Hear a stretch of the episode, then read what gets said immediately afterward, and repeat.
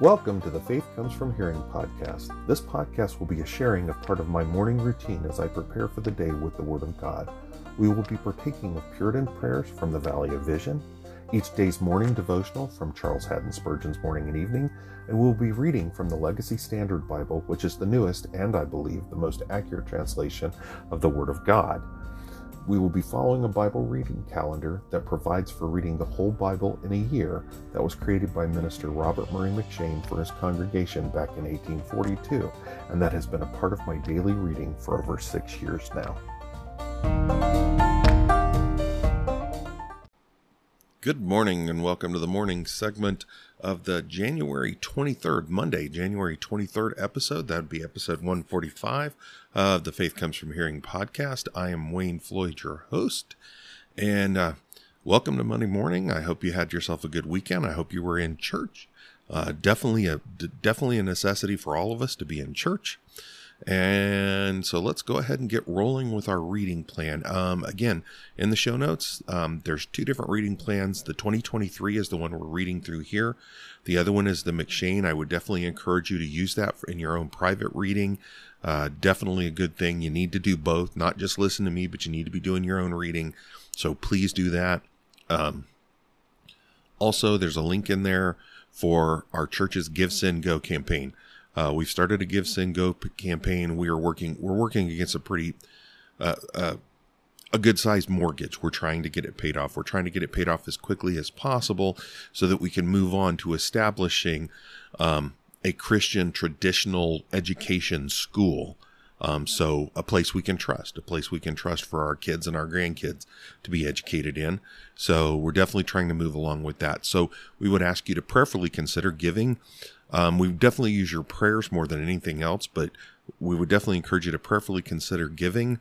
Um, and whether you give or not, we would definitely ask you to pass on the link to people in your life, friends, cohorts, coworkers, whatever. Um, let them consider it. Obviously, they don't have to give; they can then pass it on themselves. Um, but we would definitely love as many people as possible to be exposed to this. Um, obviously, the more people that look at it, the more people are likely to give. Um, the more people that that might choose to give. So, um, would definitely love for y'all to do that, and we definitely always use your prayers as we pursue this endeavor. All right, so let's go ahead and jump into our reading for the day. We're going to go ahead and open up this morning with the second day morning prayer, like we usually do on Monday mornings. It's called God over all. Let's pray. O God all sufficient, Thou hast made and upholdest all things by the word of Thy power. Darkness is Thy pavilion. Thou walkest on the wings of the wind. All nations are nothing before Thee. One generation succeeds another, and we hasten back to the dust. The heavens we behold will vanish away, like the clouds that cover them. The earth we tread on will dissolve, as a morning dream. But thou, unchangeable and incorruptible, art forever and ever, God over all, blessed eternally. Infinitely great and glorious art thou. We are thy offspring and thy care. Thy hands have made and fashioned us. Thou hast watched over us with more than parental love, more than maternal tenderness. Thou hast holden our soul in life, and not suffered our feet to be moved. Thy divine power has given us all things necessary for life and godliness. Let us bless thee at all times, and forget not how thou hast forgiven our iniquities, healed our diseases, redeemed our lives from destruction, crowned us with loving kindness and tender mercies, satisfied our mouths with good things, renewed our youth like the eagles. May thy holy scriptures govern every part of our lives and regulate the discharge of all our duties, so that we may adorn thy doctrine in all things. Amen. All right, and now our morning devotion. The text for it is Psalm 89:19. I have exalted one chosen out of the people. Why was Christ chosen out of the people? Speak, my heart, for heart thoughts are best. Was it not that he might be able to be our brother in the blessed tie of kindred blood? Oh, what a relationship there is between Christ and the believer. The believer can say, I have a brother in heaven. I may be poor, but I have a brother who is rich and is a king, and will he suffer me to want while he is on his throne? Oh, no. He loves me. He is my brother. Believer, wear this blessed thought like a necklace of diamonds around the neck of thy memory. Put it as a golden ring on the finger of recollection, and use it as the king's own seal, stamping the petitions of thy faith with confidence of success. He is a brother born for adversity. Treat him as such. Christ was also chosen out of the people that he might know our wants and sympathize with us. He was tempted in all points like as we are, yet without sin. In all our sorrows we have his sympathy. Temptation, pain, disappointment, weakness, weariness, poverty, he knows them all, for he has felt all. Remember this, Christian, and let it comfort thee. However difficult and painful thy road, it is marked by the footsteps of thy Saviour.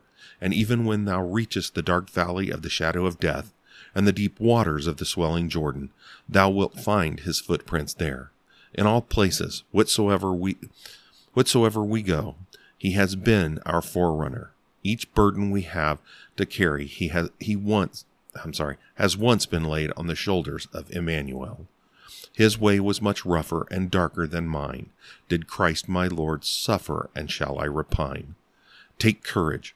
Royal feet have left a blood red track upon the road and consecrated the thorny path forever. All right, so let's get into our reading. We're going to be starting Genesis 46 and 47, and then into Matthew uh, chapter 15. We have some verses there. We'll be reading Psalm 19, and then some verses from Proverbs 4. So, Genesis 46. Hear the word of the Lord. So Israel set out with all that he had, and came to Beersheba, and offered sacrifices to the God of his father Isaac. And God spoke to Israel in visions of the night, and said, Jacob, Jacob. And he said, Here I am. And he said, I am God, the God of your father. Do not be afraid to go down to Egypt, for I will make you a great nation there. I myself will go down with you to Egypt, and I myself will also bring you up again, and Joseph will close your eyes with his hand. Then Jacob arose from Beersheba, and the sons of Israel carried their father Jacob and their little ones and their wives in the wagons which Pharaoh had sent to carry him. And they took their livestock and their possessions which they had accumulated in the land of Canaan, and they came to Egypt, Jacob and all his seed with him, his sons and his grandsons with him, his daughters and his granddaughters, and all his seed he brought with him to Egypt. Now these are the names of the sons of Israel, of Jacob and his sons, who were coming to Egypt Reuben, Jacob's firstborn. The sons of Reuben, Hanoch, and Pallu, and Hezron, and Carmi. The sons of Simeon, Jemuel, and Jamin, and Ohad, and Jachin, and Zohar, and Shaul, the son of a Canaanite woman. The sons of Levi, Gershon, Kohath, and Merari. The sons of Judah, Ur, and Onan, and Shelah, and Perez, and Zerah. But Ur and Onan died in the land of Canaan. And the sons of Perez were Hezron and Hamul. The sons of Issachar, Tola and Puvah, and Iob and Shimron. The sons of Zebulun, Zered and Elon and Jahleel. These are the sons of Leah, whom she bore to Jacob in Paddan Aram, with his daughter Dinah. All his sons and his daughters numbered thirty-three. The sons of Gad, Ziphion and Haggai, Shuni and Esbon, Eri and Arodi and Areli the sons of Asher, Imnah, and Ishva, and Ishvi, and Beriah, and their sister Sarah.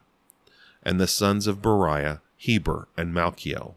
These are the sons of Zilpah, whom Laban gave to his daughter Leah, and she bore to Jacob these sixteen persons. The sons of Jacob's wife Rachel, Joseph, and Benjamin.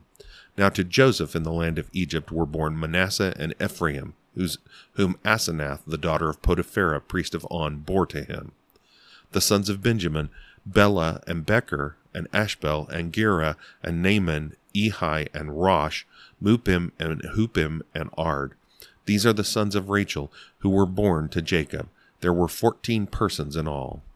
The sons of Dan, Hushim. The sons of Naphtali, Jaziel, and Guni and Jazer, Jezer, and Shilem. Mm, sorry, Shilem. These are the sons of Bilhah, whom Laban gave to his daughter Rachel, and she bore these to Jacob. There were seven persons in all. All the persons belonging to Jacob who came to Egypt, who came out of his loins, excluding the wives of Jacob's sons, were sixty six persons in all. And the sons of Joseph, who were born to him in Egypt, were two. All the persons of the house of Jacob who came to Egypt were seventy. Now he sent Judah before him to Joseph to point out the way before him to Goshen. And they came into the land of Goshen. And Joseph harnessed his chariot and went up to Goshen to meet his father Israel. As soon as he appeared before him, he fell on his neck and wept on his neck a long time. Then Israel said to Joseph, Now I can die, since I have seen your face, that you are still alive. And Joseph said to his brothers and to his father's household, I will go up and tell Pharaoh and say to him, My brothers and my father's household who were in the land of Canaan have come to me, and the men are shepherds, for they have been keepers of livestock, and they have brought their flocks and their herds and all that they have. And it will be when Pharaoh calls you and says, What is your occupation?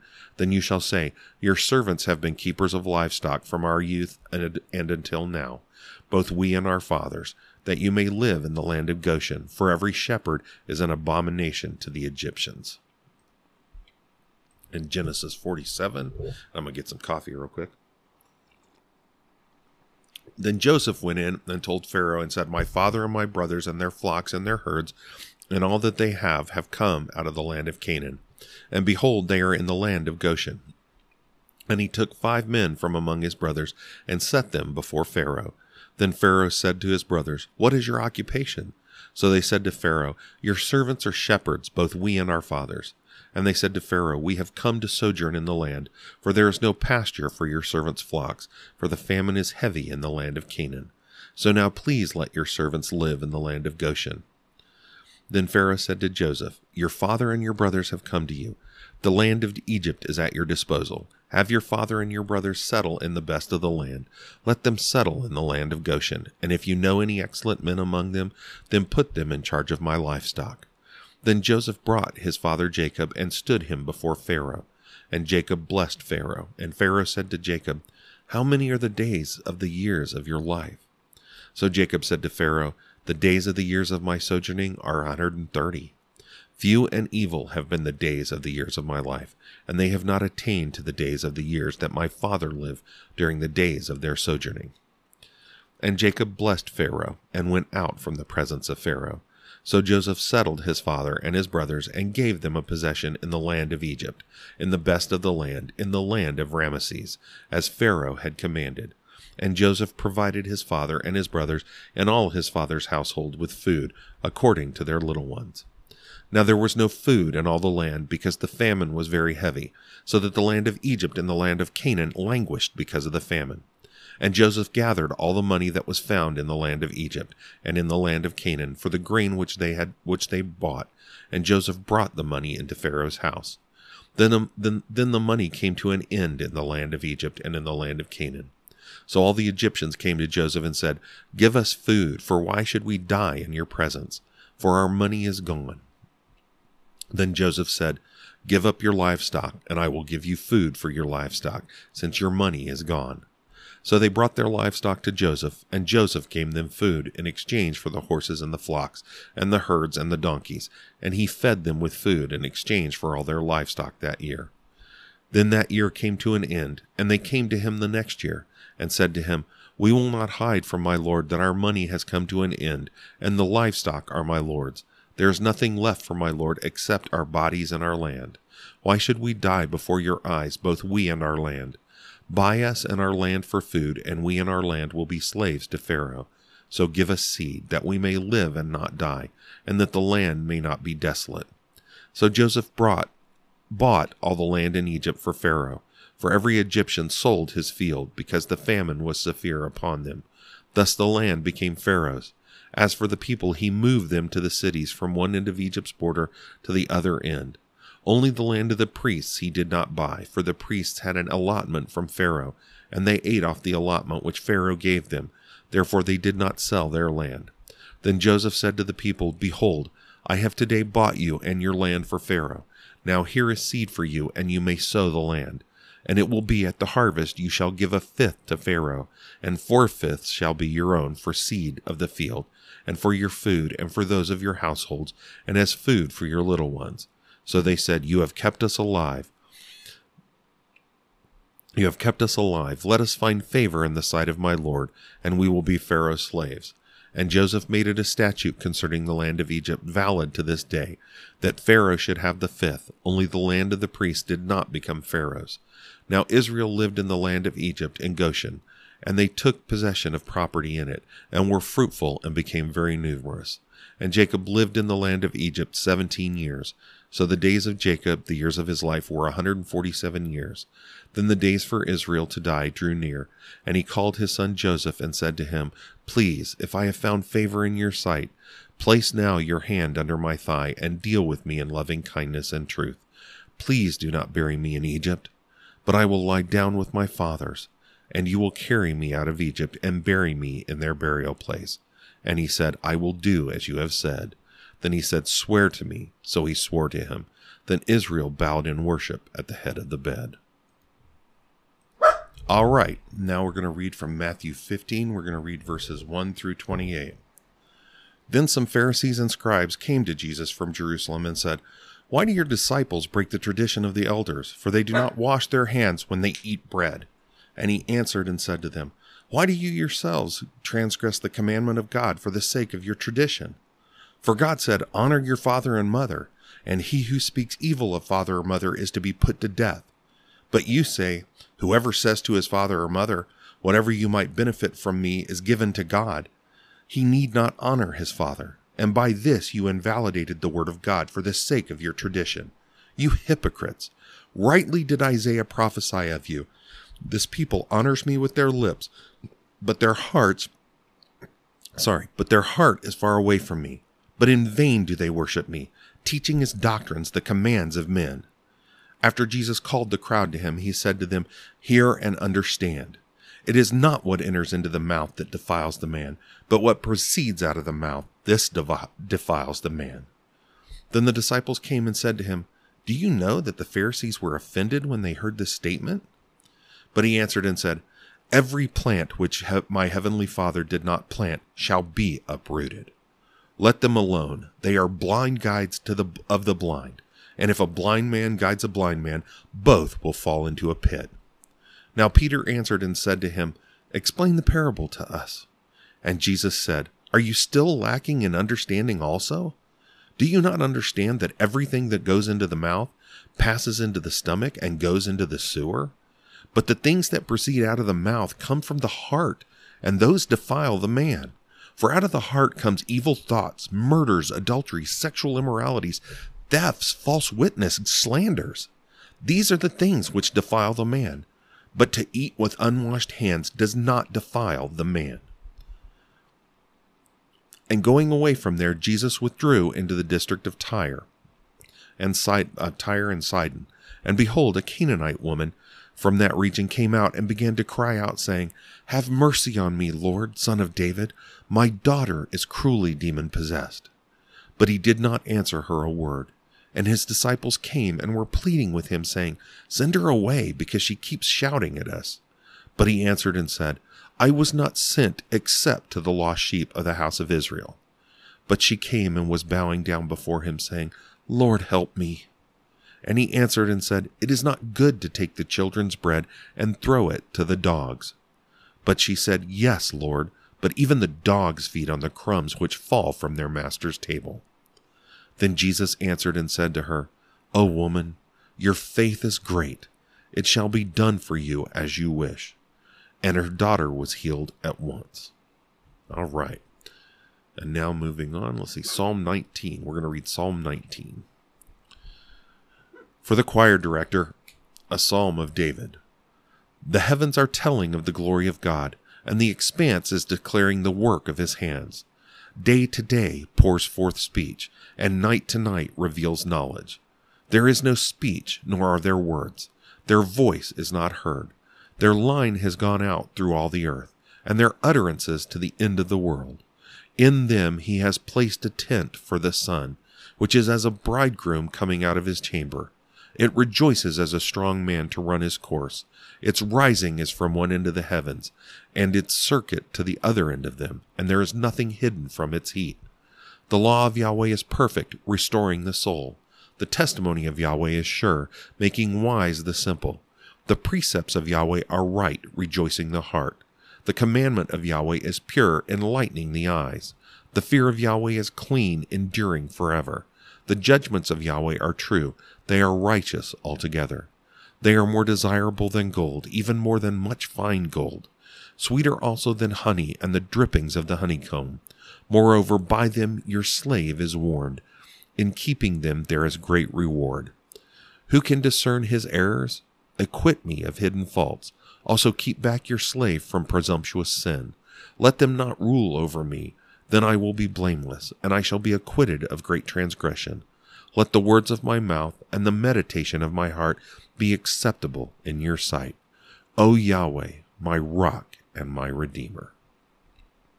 All right. And now Proverbs 4, verses 14 through 19. There we go. Do not enter the path of wicked men, and do not step into the way of evil men. Avoid it. Do not pass by it. Stray from it and pass on. For they do not sleep unless they do evil, and they are robbed of sleep unless they make someone stumble. For they eat the bread of wickedness and drink the wine of violence. But the path of the righteous is like the light of dawn, that shines brighter and brighter until the fullness of day. The way of the wicked is like thick darkness. They do not know over what they stumble. All right, well, that is our reading for the day. Um, I hope you have a wonderful day, start of the new week. Um, I would definitely continue to implore you to do all that you do for the glory of God. And uh, God willing, I'll see you this evening. Let's go ahead and close out with another Valley of Vision prayer. This one is called Fullness. Let's pray. Heavenly Father, Thou hast revealed to me myself as a mass of sin, and Thyself as a fullness of goodness, with strength enough to succor me, wisdom enough to guide me, mercy enough to quicken me, love enough to satisfy me. Thou hast shown me that because thou art mine, I can live by thy life, be strong in thy strength, be guided by thy wisdom, and so I can pitch my thoughts and heart in thee. This is the exchange of wonderful love, for me to have thee for myself, and for thee to have me and to give me thyself. There is in thee all fullness of the good I need, and the fullness of all grace to draw me to thyself, who, else, could never have come. But having come, I must cleave to thee, be knit to thee, always seek thee. There is none all good as thou art. With thee I can live without other things, for thou art God all sufficient, and the glory, peace, rest, joy of the world is a creaturely perishing thing in compassion in comparison with thee. Help me to know that he who hopes for nothing but thee, and for all things only for thee, hopes truly and that I must place all my happiness in holiness, if I hope to be filled with all grace. Convince me that I can have no peace at death, nor hope that I should go to Christ, unless I intend to do his will, and have his fullness while I live. Amen. All right, again, I hope you have a wonderful day. And again, God willing, I will see you this evening. Have a great day. God bless.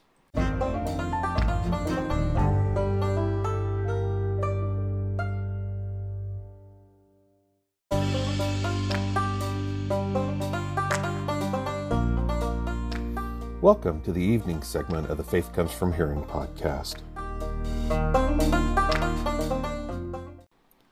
Good evening, and welcome to the evening segment of the Monday, January 23rd episode. That's episode 145 of the Faith Comes From Hearing podcast. I continue to be Wayne Floyd, your host, and we're going to jump in and try to um, continue on um, our study in John 4. This should wrap up our study in John 4. Um, and then, God willing, tomorrow evening we'll move into John chapter 5. Um, so, to get going on this, let's go ahead and open up in prayer. Uh, the Valley of Vision prayer we're going to open up with this more or this evening is called repose. Repose. Let's pray. Heavenly Father, my faith is in Thee. My expect- expectation is from Thee. My love goes out toward Thee. I believe Thee. Accept Thy word. Acquiesce in Thy will Rely on thy promises. Trust thy providence. I bless thee that the court of conscience proves me to be thine. I do not need signs and wonders to believe, for thy word is sure truth. I have cast my anchor in the port of peace, knowing that present and future are in nail pierced hands. Thou art so good, wise, just, holy, that no mistake is possible to thee. Thou art fountain and source of all law. What thou commandest is mine to obey. I yield to thy sovereignty all that I am and have. Do thou with me as thou wilt. Thou hast given me silence in my heart, in place of murmurings and complaints. Keep my wishes from growing into willings. my willings from becoming fault finding with thy providences, and have mercy on me. If I sin and am rebellious, help me to repent. Then take away my mourning and give me my mourning and give me music. Remove my sackcloth and adorn me with beauty. Take away my sighs and fill my mouth with songs. And when I am restored and rest in thee, give me summer weather in my heart. Amen. What a perfect prayer for what we're going to be discussing today. Um, all right. Our evening devotion from Spurgeon's Morning and Evening for January 23rd. The text is Song of Solomon 1 4. We will remember thy love more than wine. Jesus will not let his people forget his love. If all the love they had enjoyed should be for, they have enjoyed should be forgotten, he will visit them with fresh love. Do you forget my cross, says he? I will cause you to remember it, for at my table I will manifest myself anew to you. Do you forget what I did for you in the council chamber of eternity?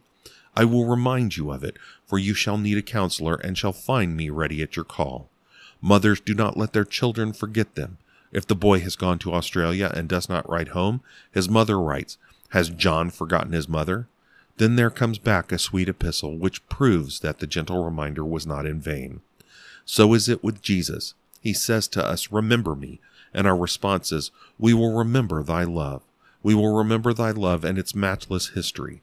It is ancient as the glory which thou hadst with the Father before the world was. We remember, O Jesus, thine eternal love, when thou didst become our surety and espouse us as thy betrothed. We remember the love which suggested the sacrifice of thyself, the love which, until the fullness of time, mused over the sacrifice and longed for the hour whereof in the volume of the book it was written of thee, Lo, I come. We remember thy love, O Jesus, as it was manifested to us in thy holy life, from the manger of Bethlehem to the garden of Gethsemane. We track thee from the cradle to the grave, for every word and deed of thine was love, and we rejoice in thy love, which death did not exhaust, thy love which shone resplendent in thy resurrection we remember that burning fire of love, which will never let thee hold thy peace until thy chosen ones be all safely housed, until Zion be glorified and Jerusalem settled on her everlasting foundations of light and love in heaven. All right.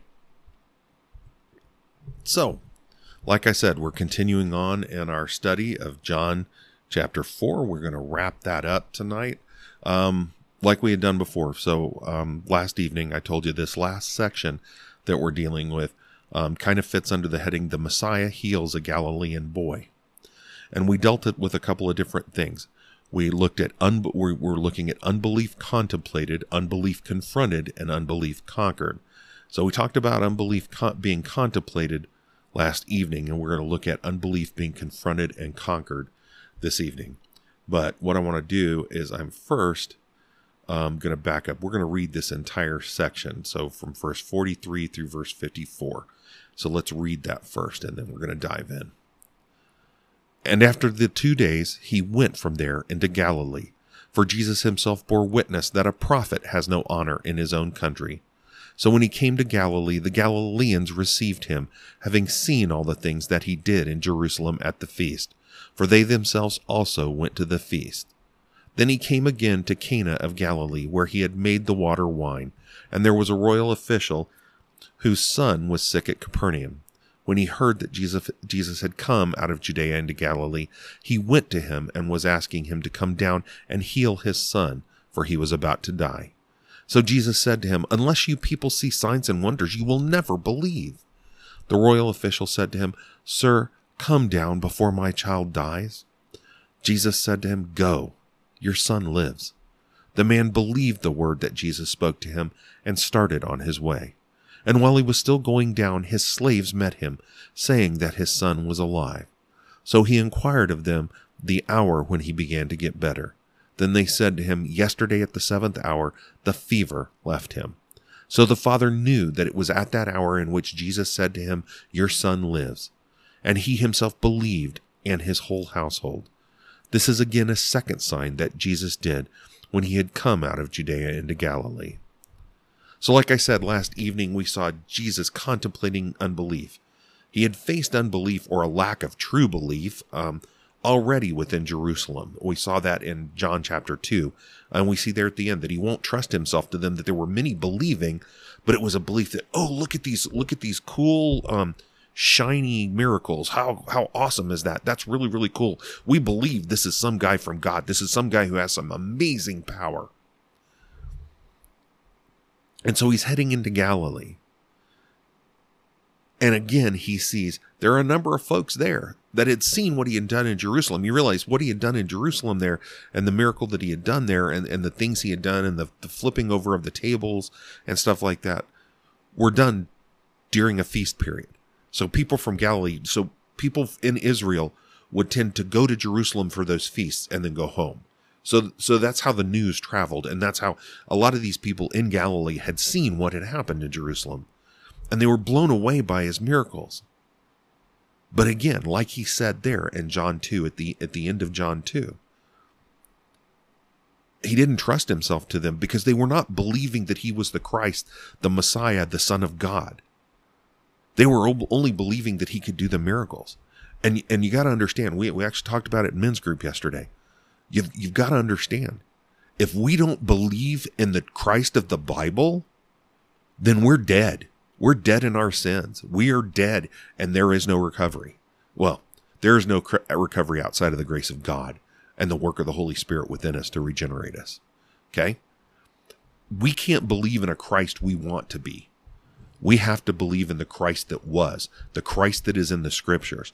We have to believe that he is that he is Jesus the Christ. He's fully man and he's fully God. That he is the Messiah, our savior, the son of God that he is the the the son part of the triune God.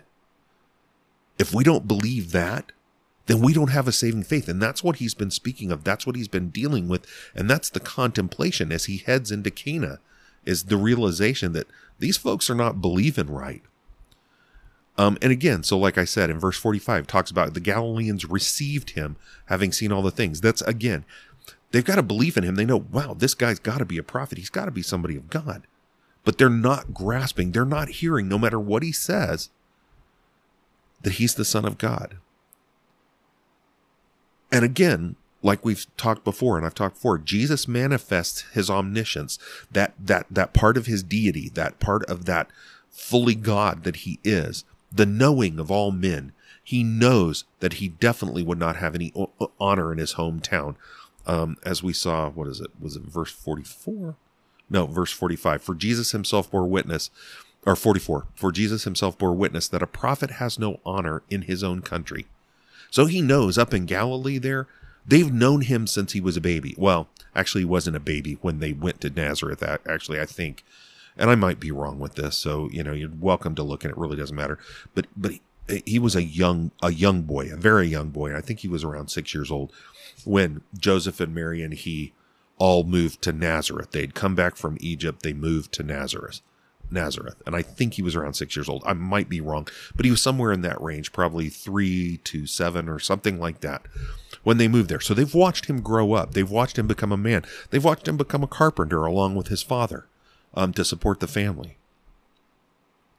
But they're they're struggling to see him as the son of God because his father's Joseph. His father's Joseph. Of course, we know it's not because he was immaculately conceived. Mother er, Mary is his mother, but Joseph is not his father. Joseph took him in and raised him as his father. But there was no procreation between Joseph and Mary. But these people see that, see that, and here are his brothers and here are his sisters, and they they just struggle to grasp it. And I think I I quoted, I can't remember what gospel it was from, where where no joke, it, it, there in Nazareth, he proclaimed in Judah or, or in uh, the synagogue there. Um, um, he read a quote out of Isaiah that was a, that was a prophecy of himself, and he said, "Today this has been fulfilled in your sight." And they're like, "Huh?" They're not buying that. They don't believe that. Um, they're they're struggling with that. So this is what he's dealing with. So this was the, that was the unbelief contemplated that he did. So he's heading on into Galilee, and he, he goes heads into Cana of Galilee, where he made the water wine. And he's going to be confronted. He's going to be confronted but we're going to see him confront unbelief. We're going to see him confront unbelief. And like I said, this is kind of broke down into six kind of subsections. And we had dealt with the places um, last evening. So we're going to deal with the other five. Um, so within this this unbelief confronted, first we want to address the plea. Um, and I'm actually going to back up. So that starts in verse 47, but I want to back up into the end of 46. Um, the end of 46, so 46b. And there was a royal officer, or a royal official, whose son was sick at Capernaum. When he heard that Jesus had come out of Judea into Galilee, he went to him and was asking him to come down and heal his son, for he was about to die. And on, but honestly, we need to look back. So verse 46, and, and as much as I love the LSB, I'm unhappy with them. And I didn't notice this before. I'm unhappy with them. So they start verse 46 with, Then he came again to Cana of Galilee. Sorry, I moved away from the mic for a minute to grab my other Bible. My NASB, verse 46, says, Therefore he came again to Cana of Galilee. I'm sorry, I prefer the word therefore there. And of course, I've always said, when you see a therefore, what you got to do is figure out what the therefore is there for. And I'm not saying that to be cute. You really do. What the therefore does is it says, what is about to come up is in reference to what was before here.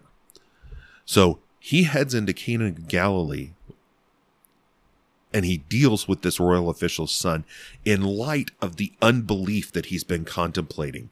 So that he's going to be confronting this unbelief in light of what we we saw and we talked about last evening. This contemplation of unbelief, this unbelief that is going on within people. You know, again, we keep seeing the word believe, but it's not the same word, and and it's not the same impetus within those sentences, those sentences where it's there within that scripture. Like I said, it's a belief that this guy is doing miracles, but it is not a belief that he is the Son of God, that he is the Christ, the Messiah. So it's in that light that he heads into this. So again, as we head into this, where he starts dealing with this official son, this is in light of what we talked on in through verses 43 through 45. And honestly, the royal official here was, in all probability, in the service of Herod Antipas. Some folks think this official was someone associated with some of the women that ended up following Jesus. But I don't see anything, and, and I ran across that in commentaries, but I don't see anything that would actually back that up. I mean, it's totally a possibility, but I, I would, would we have no evidence in the scripture of that.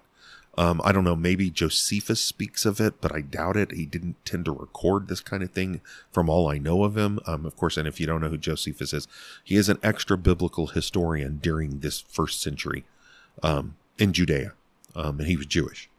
So, um, but what we do see is that this official hiked 16 miles from Capernaum to Cana to beg Jesus to heal his son.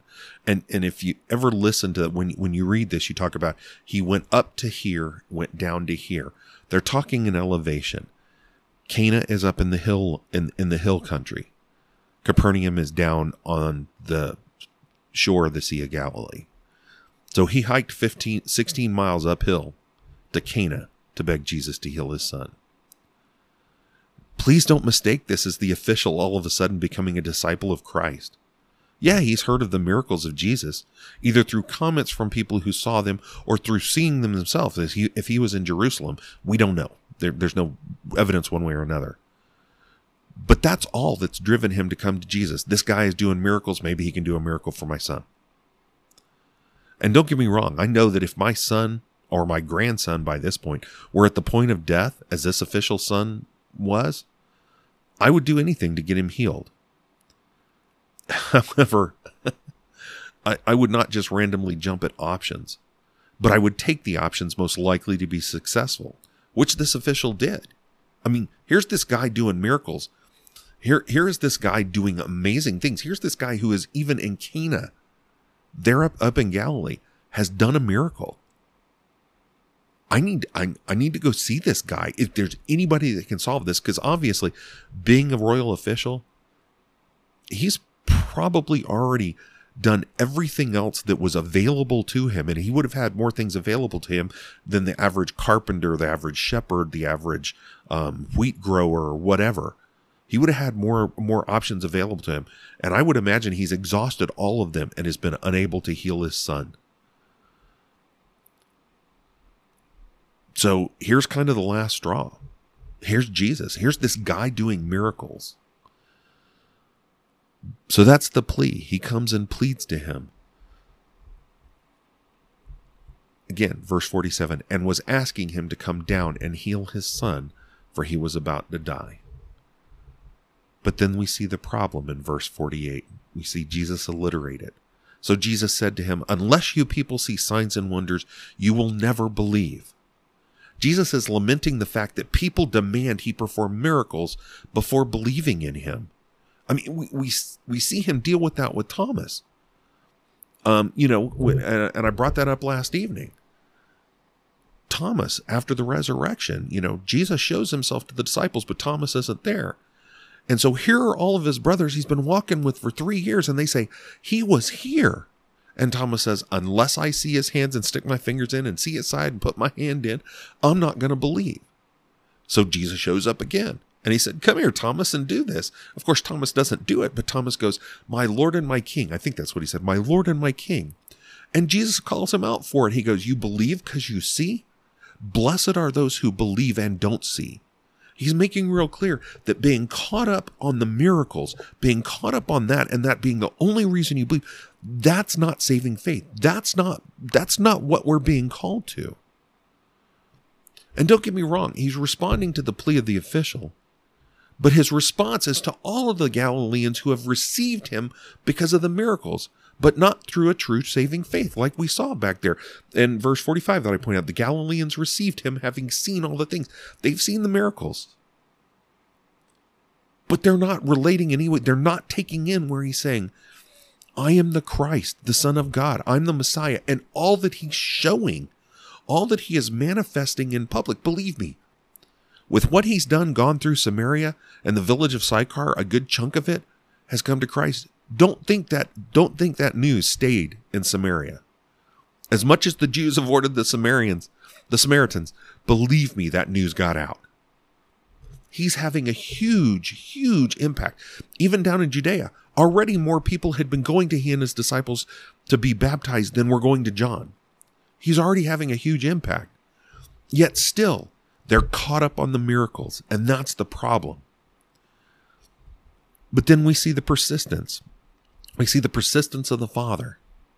Verse 49 The royal official said to him, Sir, come down before my child dies. The Father continues to seek help for Jesus. And we need to note that in verse 47, the official is making a f- mistake due to his unbelief. He's got, the, he seems to have this idea that Jesus needs to come and be near the boy to heal him, that he's got to be there. And he's also assuming that Jesus can only heal, not raise the dead. There's no cognizance. The prophecies were clear that all these Jews had access to that the Messiah has the power to raise the dead, not just heal. But again, this man, this, this official, is making clear that he's not grasping this, that this is Jesus the Christ, the Son of God. Please come and heal him before he dies, because if he dies, you can't do anything. That's really what he's saying. And, and, and it always makes me come back to it, it makes me think of, and, it, and it's always, it's, many times I've read through it when I when I was more more immature in my faith, and when I was not saved, of course, read through this and was like, oh, that's a cute story. But I always tend to go back to the story of the centurion who who had a servant that needed healing. And that servant showed such an understanding and a faith that he sends the message to Jesus that all Jesus has to do is say it is so and it would be so. So I'm going to read that to you. But again, think of that in contrast to this royal official that, sir, you've got to come to him before he dies. So we're in Matthew 8, verses 5 through 13. And when Jesus entered Capernaum, a centurion came to him, pleading with him, and saying, Lord, my servant is lying paralyzed at home, fearfully tormented. And Jesus said to him, I will come and heal him. But the centurion said, Lord, I'm not good enough for you to come under my roof. But just say the word, and my servant will be healed. For I also am a man under authority, with soldiers under me. And I say to this man, Go, and he goes, and to another, Come, and he comes, and to my slave, Do this, and he does it.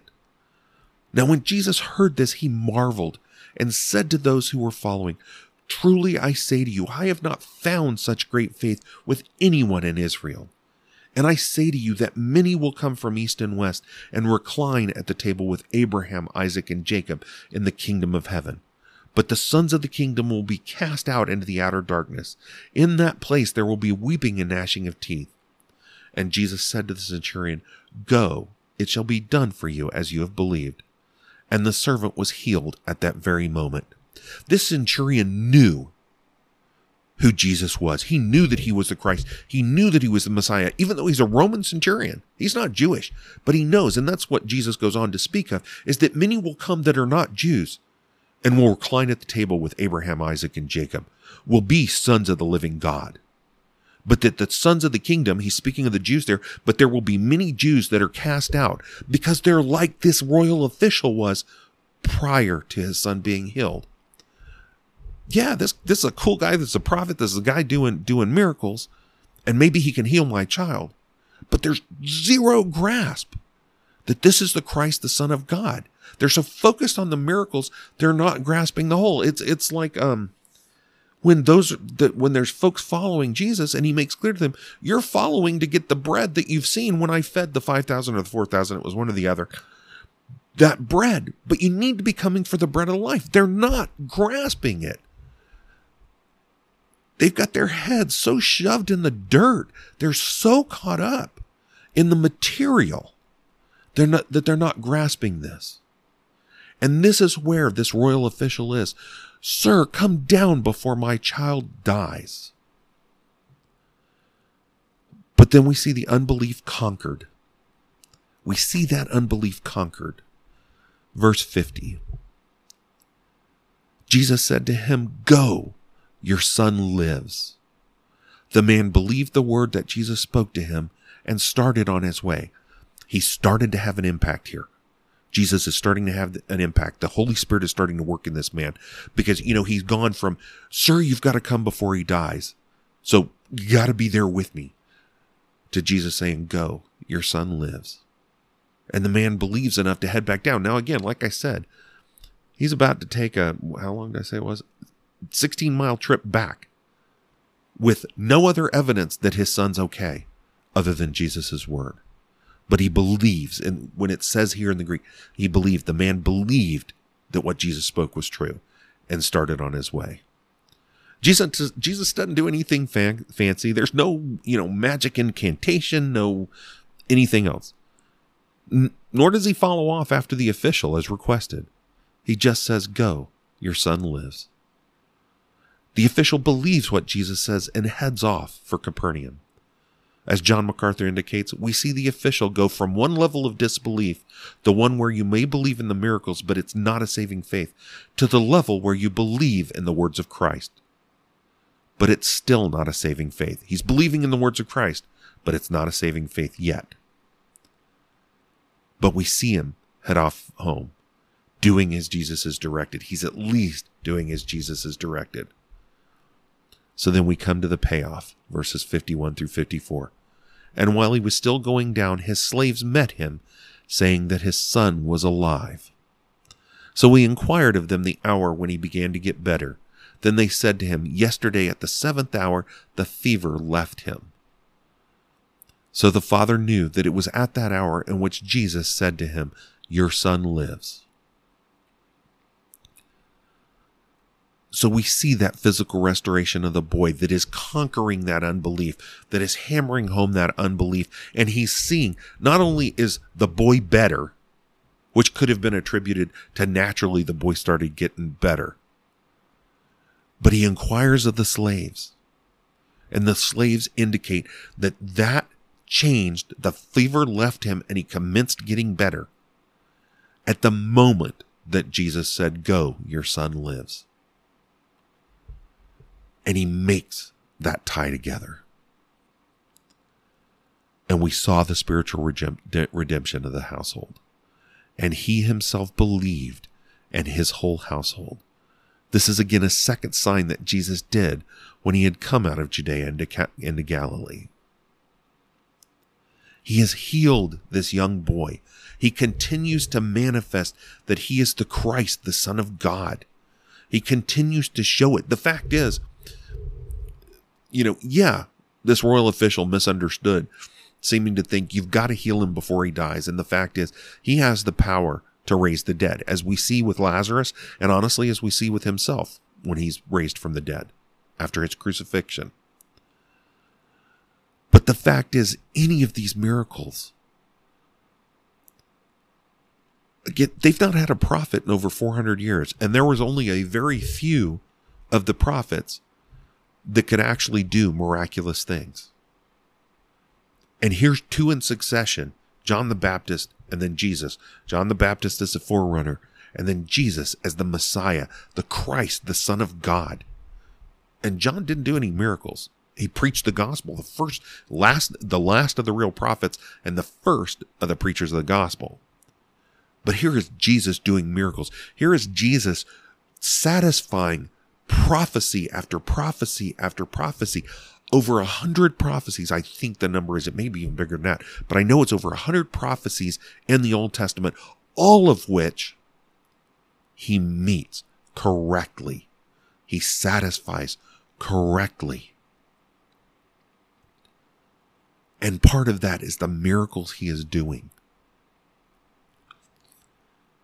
And we still have unbelief, but he's conquering it in the case of, the, of this royal official, his, he and his whole family were brought to a saving faith.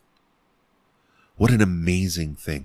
And at least this royal official showed something that we should say. When Jesus tells us, go, your son lives, we need to go. We don't just sit there and twiddle our thumbs and say, okay, we're about to go do it. I know I've hammered that home. But you and I are way too busy. Christians as a whole right now are way too busy sitting on their fundaments, being couch potatoes instead of being Christians. I don't want to stand before God on judgment and Him open the book and go, hmm, another one of them couch potatoes. I'm still going to be saved, sure. I mean, I'm, I'm not saying that questions the salvation, but it's like I've talked about before about the, the crown. We're, we, we are all, there is a crown held for us in heaven. And and I know the the text doesn't say this, but I've always said, you know, it talks about, and I can't, I think it's in Corinthians, First Corinthians.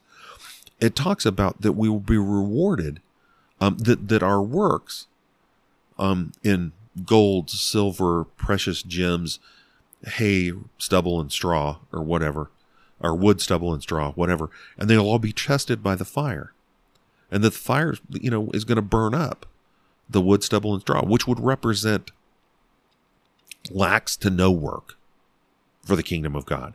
Whereas obviously the gold, gold, silver, and jewels would indicate would indicate heavy work for the kingdom of God, a heavy outflow of our saving faith. And so I made the I made the reference. What if our crowns reflected that? Do we want to be the one getting handed a Burger King crown to throw at the feet of Christ because it's really his? Or do we want it to be the one of gold and jewels and silver that we place there, showing him that we loved him so much that we did all we could to be obedient? Again, at least this royal official was obedient. But again, the massive unbelief, and, and you know, we sit there and look at it and go, oh yeah, that massive unbelief is what you and I live in every day. All around us are folks who lack belief, who choose to not believe.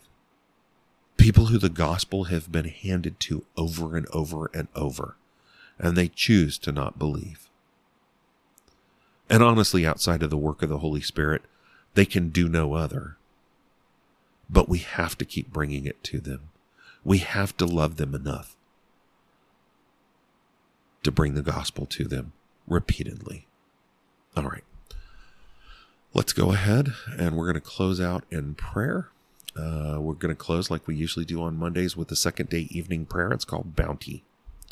Thou great and only potentate, thou hast made summer and winter, day and night. Each of these revolutions serves our welfare and is full of thy care and kindness. Thy bounty is seen in the relations that train us, the laws that defend, defend us, the homes that shelter us, the food that builds us, the raiment that confronts us, the continuance of our health, members, senses, understanding, memory, affection, will.